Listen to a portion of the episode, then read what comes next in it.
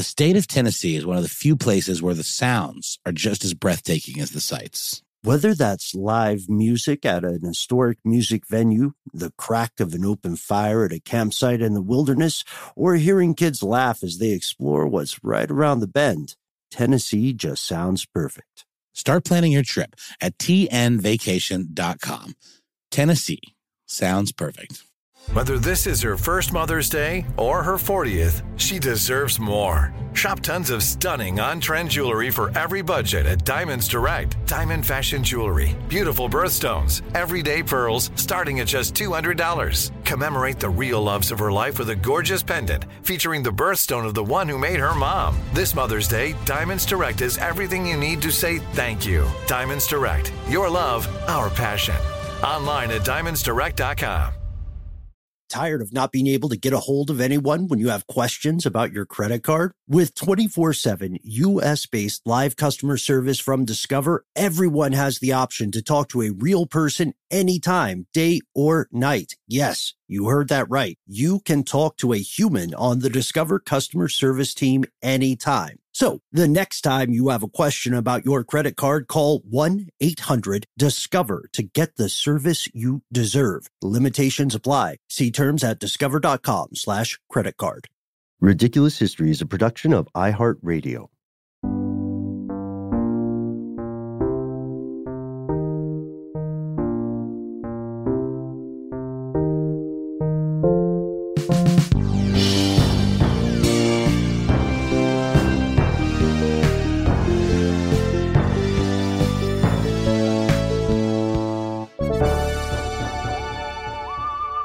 Welcome back to the show, Ridiculous Historians. Thank you, as always, so much for tuning in. Shout out to our super producer, Casey Pegram. Shout out to our super producer, the one and only Max Williams. And uh Noel, shout out to you, man. It's uh we we both had some weird weekends. Hooah! Do you know what that is? Is that, is that a thing that just, is that like a military thing, or is that just something that uh, Al Pacino says in uh, "Scent of a Woman"? Uh, I've always associated it with the military, but that may be due to my upbringing. Got it. I don't know why uh, I said that just now. It's just for some reason, every time I, I'm on a show and someone else does the intro, I just always feel compelled to chime in with hooah. And I never do it, but I decided to do it today. I decided to indulge myself this time. I'm Noel, by the way. We're not talking about the military today. Well, we, I mean, it might enters in. We're going to talk about military communications and that kind of technology, but we're talking about uh, natural phenomena, something kind of in the realm of things we might discuss on another show we do, stuff they don't want you to know. Yeah. And if you were to ask me, hey, Ben Bowlin, since I haven't introduced myself yet, uh, what's the deal with the sun? Well, I would say it depends upon your perspective. The sun is both the giver of life to everything from us doing the show, you listening today, and the dog, who is apparently a big fan of ours, barking in the background. But the sun is also a source of great potential danger we know that at some point the sun will consume this planet but it's a it's a long way away hopefully. The problem is that the sun is not content like some Lovecraftian monster to just slumber away until the end of days. No, the sun is alive in its own way. It's very active. And as you said, Noel, on our other shows, stuff they don't want you to know, we've talked at length about some of the perhaps unexpected dangers that the sun can pose. Uh, everything from you know, some as small as sunburn to a CME or coronal mass ejection. And today's episode is about a coronal mass ejection, a disaster from the sun. It's something we know today as the Carrington event of 1859. Noel, uh, you want to set the stage for us, man? I sure do, Ben. So, in the morning, the wee hours of September 1st, 1859, a gentleman by the name of Richard Carrington, who you could describe as sort of a hobbyist, uh, an astronomer hobbyist, he noticed and observed and sketched a, a kind of bizarre looking cluster of sunspots. It was an area in the sky that basically erupted and created this bright flash that generated a ton of energy that you know came from the sun and it creates this magnetic field that is then released and shot billions of tons of sun material, star stuff, I don't know, whatever you want to call it, towards the earth essentially. He looks at all of this. And what that is that, that he were describing and that he was seeing and describing uh, in his sketches was a solar flare. And then following that solar flare you get what you described ben something called a coronal mass ejection that actually hit the earth a mere 17 hours later and created essentially what you would call a geomagnetic storm of such intensity that it would be felt across the entire planet in multiple ways. Yeah, that's true. And when we say star stuff here, we're not too far off. We're taking a, only a tiny bit of stylistic license. CME or coronal mass ejection can eject billions of tons of what is technically known as coronal material and carry along with it an embedded magnetic field this is where things get pretty dicey. Later that night, after Carrington has witnessed this, telegraph communications across the planet start to fail. They stutter out and then they go dark. And people started reporting, again, all across the world, sparks flying from telegraph machines. Operators were getting electric shocks, papers were setting on fire, and these auroras, colorful auroras illuminated the nighttime sky. It looked beautiful, mm. but it, they they were incredibly bright. Birds thought it was daytime. The day birds began their morning chirping, people who went to work in the morning started their daily chores because they thought the sun had come up. It's the opposite of our earlier episode when people thought the day had ended. If you'll you'll remember that one, right? Which was probably a volcanic explosion. Oh no, it was probably a forest fire. That's what it was. Mm-hmm. And some some folks, just like in our forest fire situation, were certain that the end of the world was at hand. And it was Carrington who knew the truth. This would later come to be recognized as a solar flare with the energy of, get this, 10 billion atomic bombs. Well, and, and, that it's insane to hear that, right? But obviously it had time to dissipate. You know, I mean, the fact that the sun is how many miles away in space is the sun, Ben? I'm, I'm bad at space math. I'm bad at directions in general, but uh, uh, in particular, space directions. The sun is about, uh, let's see, we'll use the US system. It's about 94.345 million miles from Earth. And that distance, if you measure things in space terms, if you mm-hmm. had a little space ruler, you would call that distance one astronomical unit or AU. Mm-hmm. Or 50,000 parsecs. No, that's not a thing. That's a Star Star Wars thing that I think doesn't even make sense. Even like Star Wars buffs, like say parsecs is not a measure of speed or something like that. I don't know. You, Star Wars nerds out there, correct me. Oh, you know what? I, I should point out too for any astrophysicists or astronomers in the crowd, the sun is currently, as we record, 94.345 million miles away. But we uh, here on Earth we get closer and further at different times. So the average is something more like 92,955, 807 miles. Totally. So my, I'm sorry, I, I, got derailed there for a second. My point is 10 billion atomic bombs worth of energy dissipating over millions of miles and still having such a massive impact on people's day to day lives all over the world. That really speaks something to the, uh, the power of the sun. Mm-hmm. It's true. And we also have to consider there's a bit of a lottery here. It's a little bit of gambling because Earth happened to be in the wrong place at the wrong time, or in the right place at the right time if you're a fan of uh, if you're a fan of solar disasters. The big question, though, comes down to how Richard Carrington figured this out.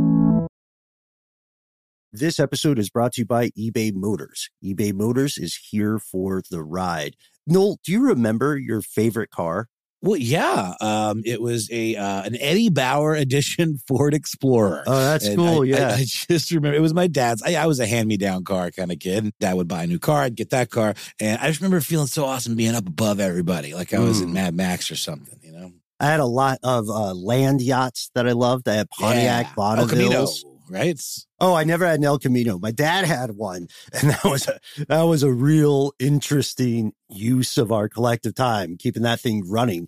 But I think these cars all kind of speak to us because they were such a fundamental part of our lives. Do you remember when I had that Monte Carlo? That's what I meant. I meant I said El Camino, and I meant Monte Carlo. I miss it so. Uh, the Monte Carlo was tough. I had a series of Monte Carlos, and the last one, God bless it, I just I I had to learn a lot about car maintenance just to keep that guy running. But it, Totally. it still was like a a perfect fit. It's almost like finding your true love. Uh, you know, like when you recently got a car a few years back now. Oh man, and funny you should say that. That particular perfect fit was the Honda Fit, which I love dearly. But Ben, it's getting a little long in the tooth, and while it's been incredibly reliable up to now, it's getting to that age where I might have to start looking for some parts here and there to keep it running. Mhm. And that's where eBay Motors comes in. With over 122 million parts, you can make sure your number one ride or die stays running smoothly. Brake kits, LED headlights, roof racks, bumpers, whatever your baby needs, eBay Motors has it. And with eBay Guaranteed Fit, it's guaranteed to fit your ride the first time, every time, or your money back. Plus, at these prices, you're burning rubber, not cash. So keep your ride or die alive at ebaymotors.com. Eligible items only. Exclusions apply. Snag a job is where America goes to hire, with the deepest talent pool in hourly hiring. With access to over 6 million active hourly workers, Snag a job is the all in one solution for hiring high quality employees who can cover all your needs. On demand, temp to hire, part time or full time. You name the position warehouse worker, retail associate, grocery store clerk, fitness trainer, baker, stylist, bellhop, podcast producer. Yeah, Snag a job's got a worker for that. With our easy to use platform, you're able to seamlessly post and fill available positions quickly with a dedicated customer support team to provide all the help you need along the way. Kind of nice knowing you have a talent pool like that in your own backyard, right? Snagajob is the partner you need to keep your business running smoothly. So visit snagajob.com or text snag to 242424 to talk to an expert. Snagajob.com, where America goes to hire. This episode of Ridiculous History is brought to you by Mint Mobile. You know, Ben, I got to say, one of the best parts about spring cleaning is that post clean clarity you get where you're like, man, how have I been living like this? What's wrong with me?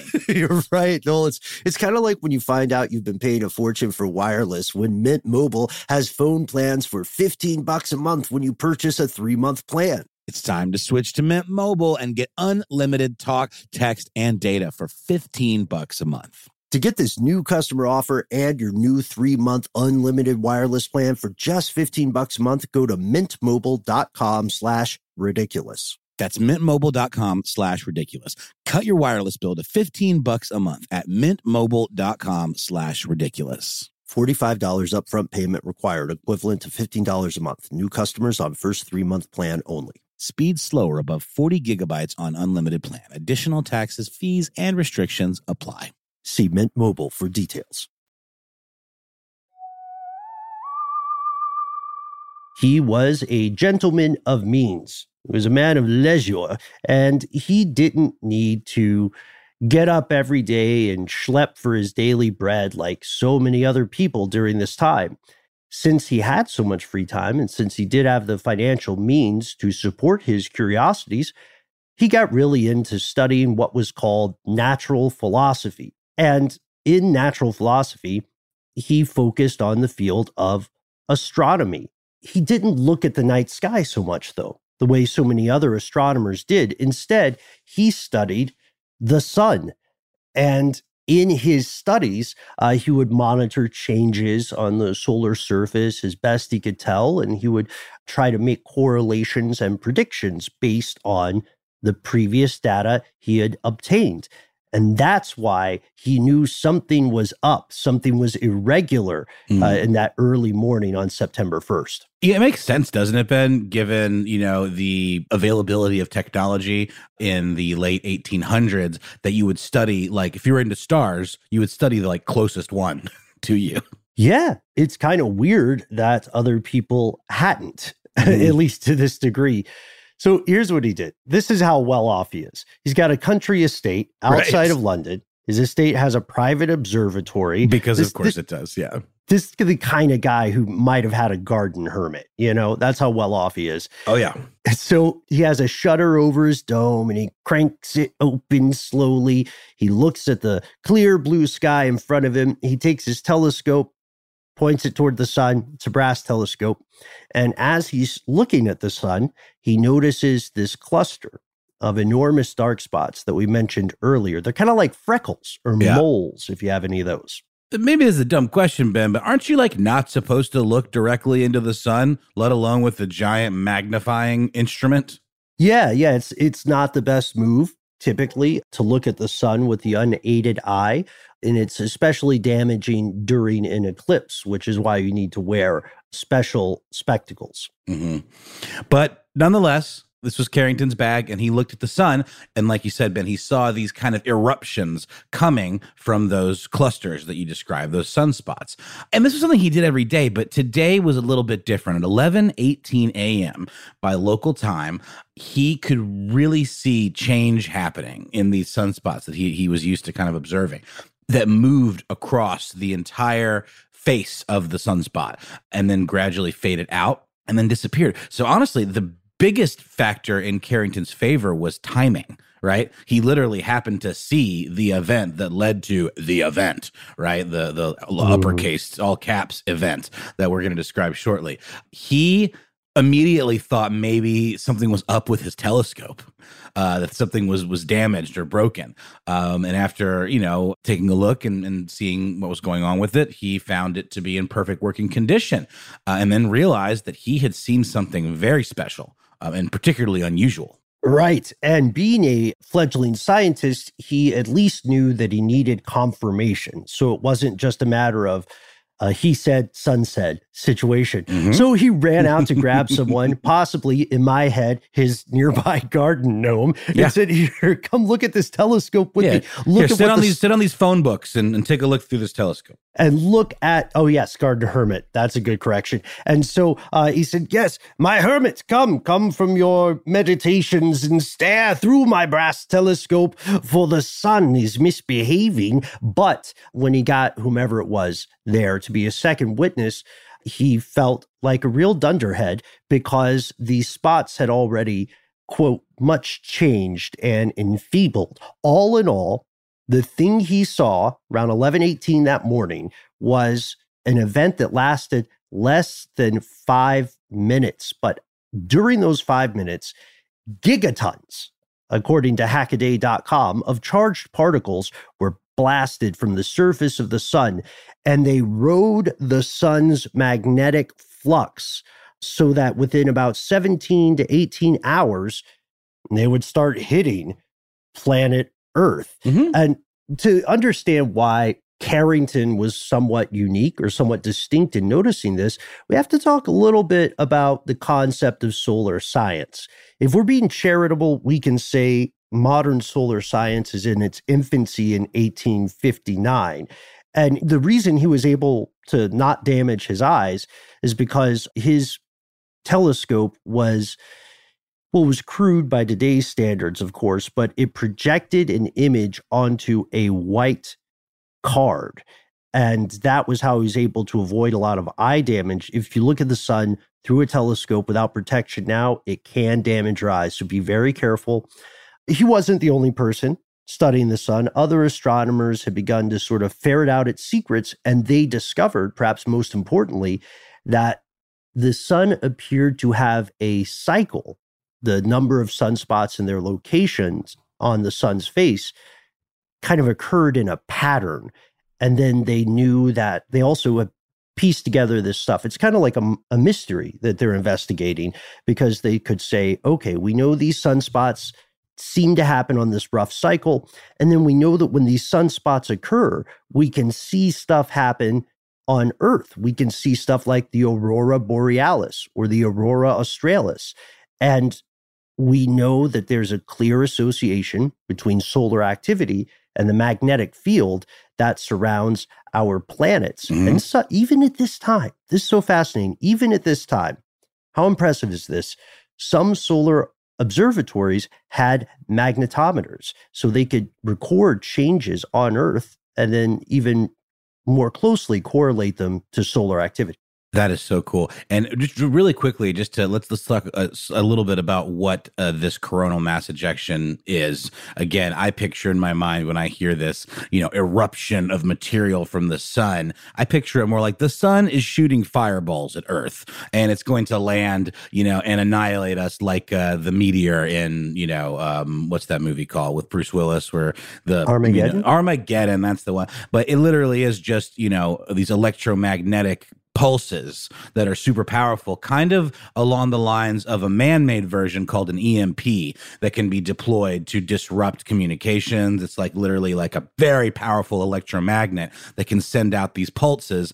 I think you've seen it in like heist movies. Maybe it was in Ocean's 11 where they use it to like shut down Vegas uh, mm-hmm. for a brief moment so they can like, you know, do their heisty dirty work. But th- this is essentially the same concept. And, and these things disrupt electrical fields, um, which which is this is what we're going to get to. Uh, but you're right, Ben. The technology of the time is a lot more impressive than I would have thought. I mean, it is practically 1900, and studying of the sun, you know, obviously is gone back as far as like people looked at the sun and were like, what's that? But you have like Copernicus, for example, who studied the sun in the 1500s and developed this, uh, you know, heliocentric view of the universe, which obviously was proved to be incorrect. Uh, we know that the sun is not, in fact, the center of, of the universe, but it is the earth. I love the idea of heliocentric view because it reminds me of some of the anti science movements that have arisen at various times in human history mm-hmm. where they'll say, well, your science may be all well and good, but it remains my view that the universe exactly. is heliocentric. exactly. No, it's totally true. So we've got, you're making a great point here. We also have to point out that this is something a lot of average people would not have been aware of. Say your average telegraph operator, they probably did not wake up anticipating the extent of just how bad their day would become. And the stuff that Carrington was lucky enough to see was only one of multiple outbursts that the sun would have over the next several days. This episode is brought to you by eBay Motors. eBay Motors is here for the ride. Noel, do you remember your favorite car?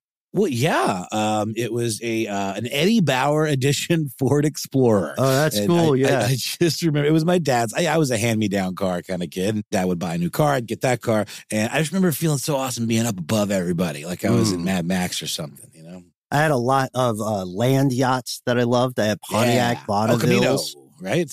Oh, I never had an El Camino. My dad had one, and that was a that was a real interesting use of our collective time, keeping that thing running. But I think these cars all kind of speak to us because they were such a fundamental part of our lives. Do you remember when I had that Monte Carlo? That's what I meant. I meant I said El Camino and I meant Monte Carlo. I miss it so. Uh, the Monte Carlo was tough. I had a series of Monte Carlos, and the last one, God bless it, I just I I had to learn a lot about car maintenance just to keep that guy running. Totally, it, it, still was like a a perfect fit. It's almost like finding your true love. Uh, you know, like when you recently got a car a few years back now.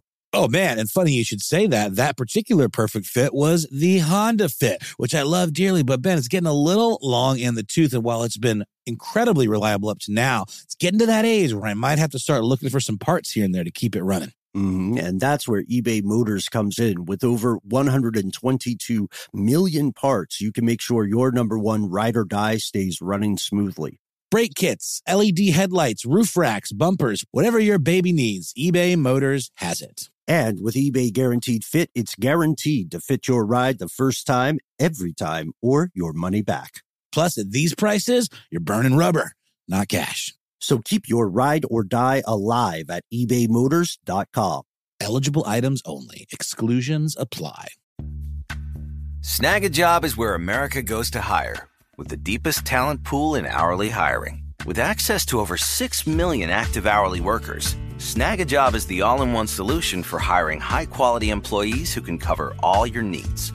On demand, temp to hire, part time or full time. You name the position warehouse worker, retail associate, grocery store clerk, fitness trainer, baker, stylist, bellhop, podcast producer?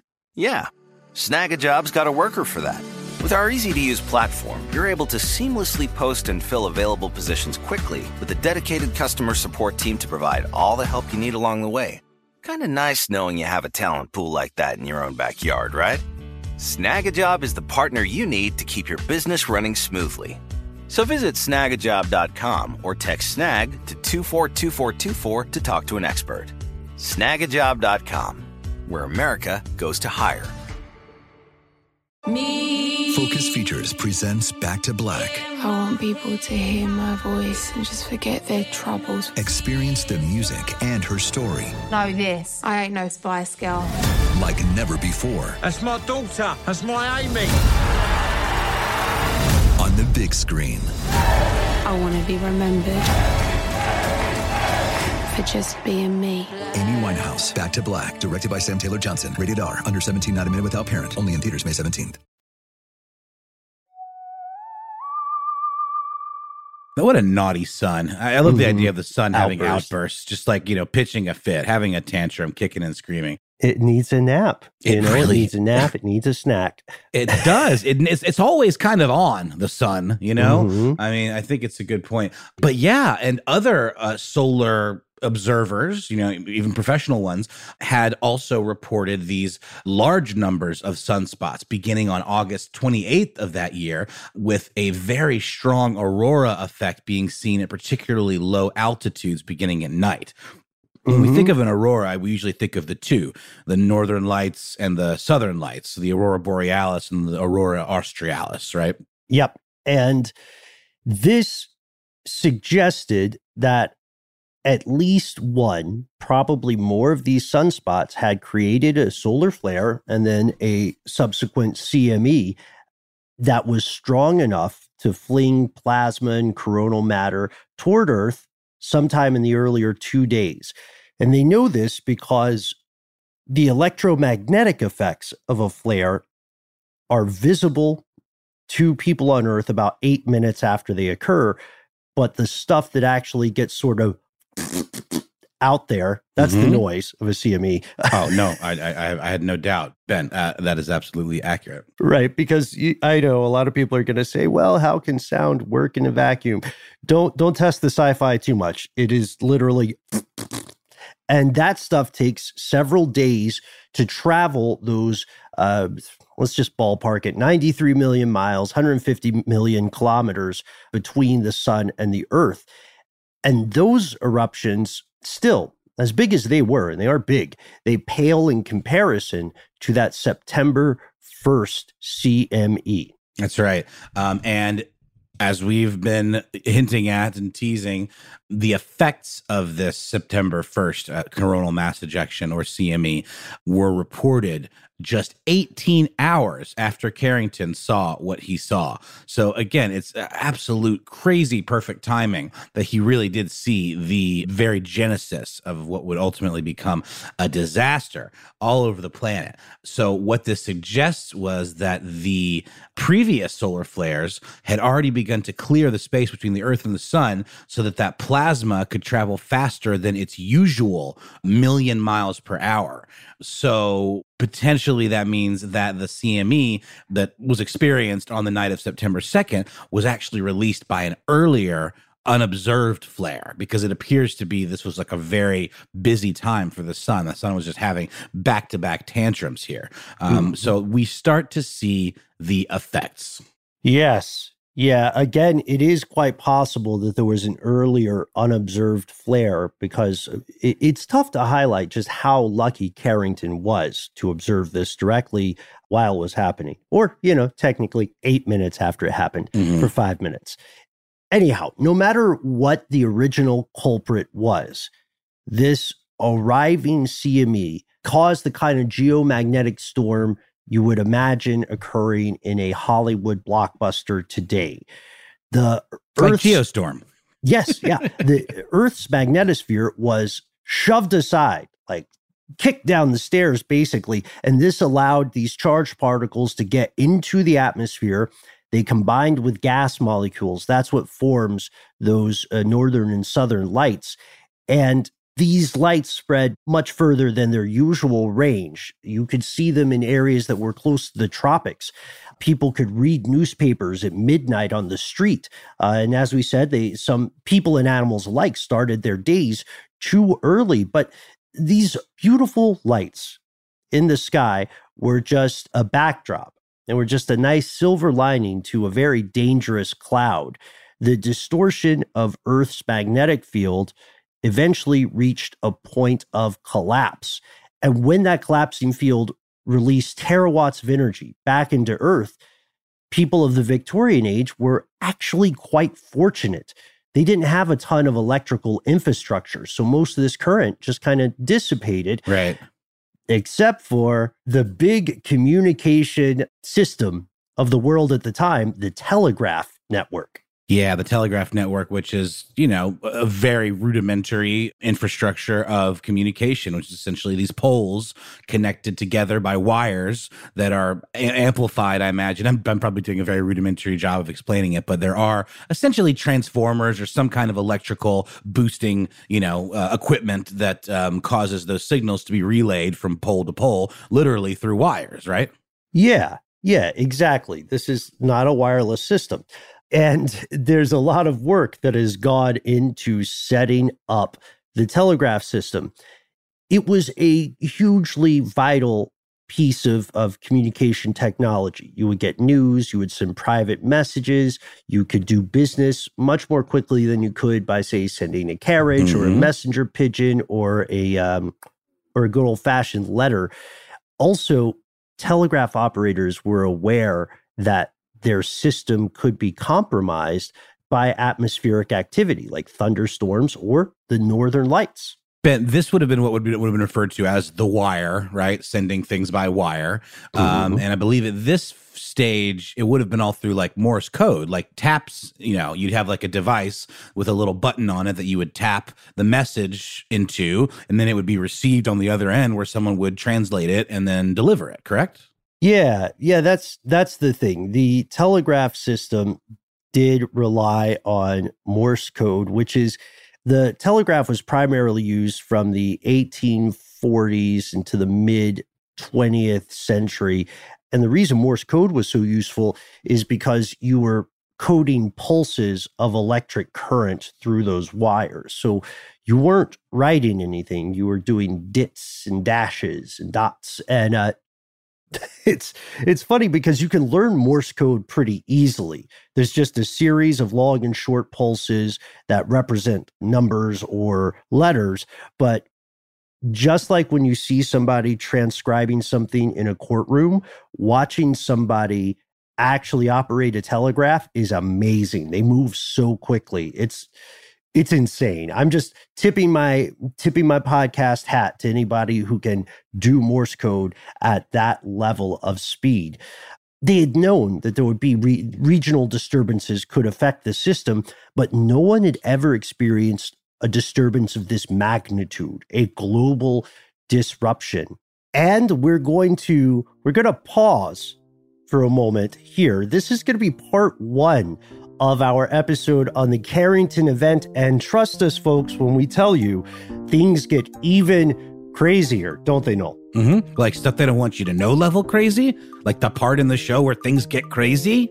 yes, just so, just so, and uh, we want to thank you for coming with us on this on this bizarre uh, solar storm journey. We also want to thank, of course, our super producers Casey Pegram and Max Williams. Not to mention Alex Williams. Yes, there is a Mhm. relation who composed our theme. Jonathan Strickland, the Quizster, going to see him again real soon if uh, if he has anything to say about it. Um, and Christopher Hasiotis here in spirit. And of course, our good pals Eves, Jeffcoat, and our own uh, mad solar scientist, If solar science was research, Gabe Luzier. Uh, I'm excited for part two, Noel. What about you? You know I'm always excited for a two-parter, Ben. well, let's hope let's hope that uh, all our electronics are still working when we get there. We'll see you next time, folks.